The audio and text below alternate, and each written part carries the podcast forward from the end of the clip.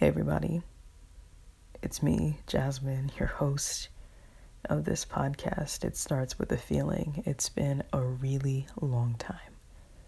And I apologize for that. However, of course, I wouldn't be gone so long without bringing back something that I felt was valuable for you all.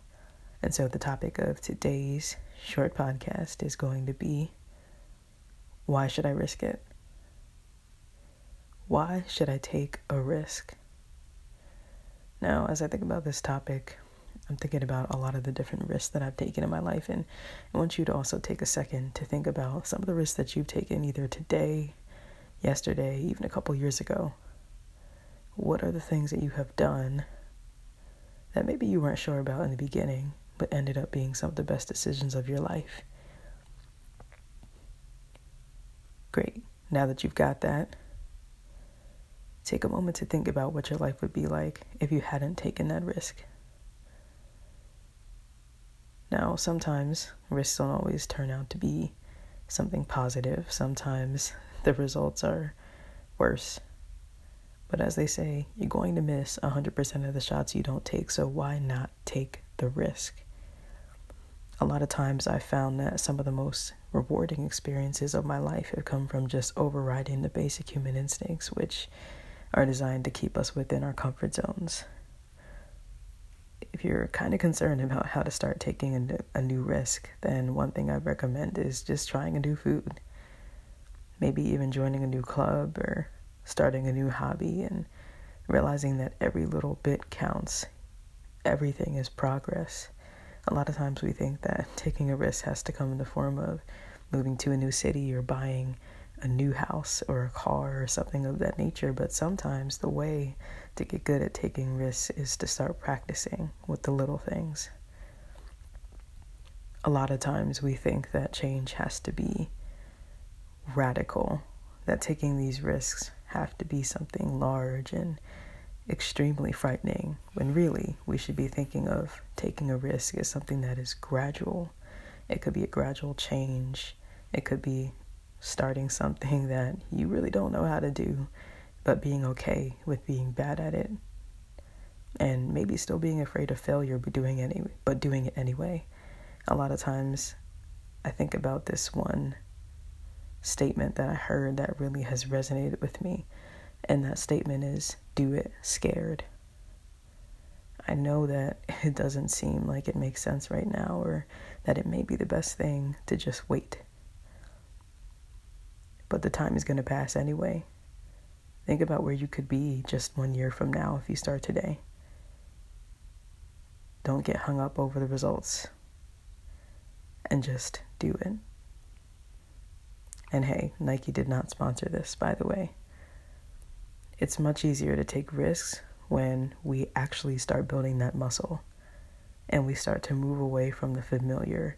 What happens when it's familiar for you to move away from your familiar. and I feel like I have to say that again. But as I usually say, just rewind a couple seconds and you can hear that again. When we get out of our comfort zones, right?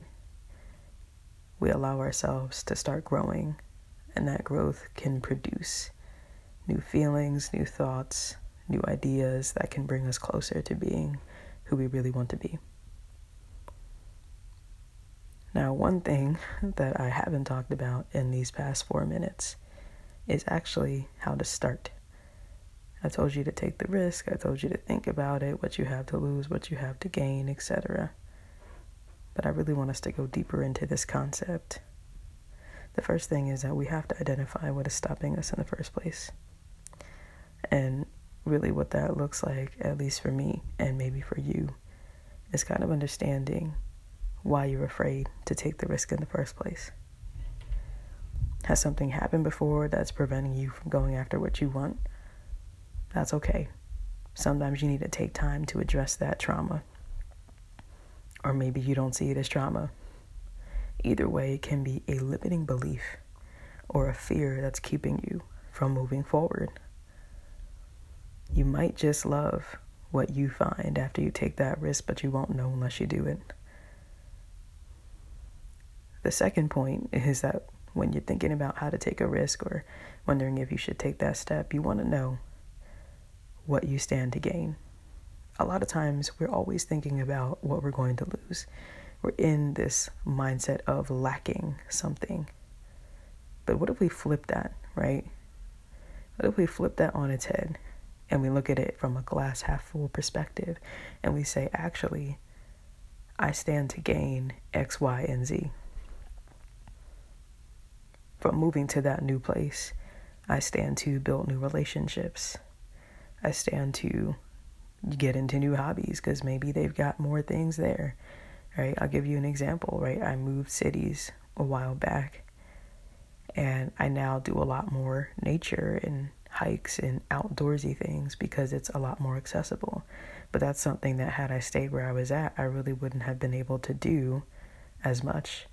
Sometimes you want to make it easy for yourself to go through with some of the changes that you're trying to make and to take these risks. And sometimes the best way to do that is to put yourself in a place that makes it easy right? You're creating a path of least resistance for yourself. And that can sound difficult, but sometimes you just have to put yourself in a situation where it's easier to do the thing you want to do than to not.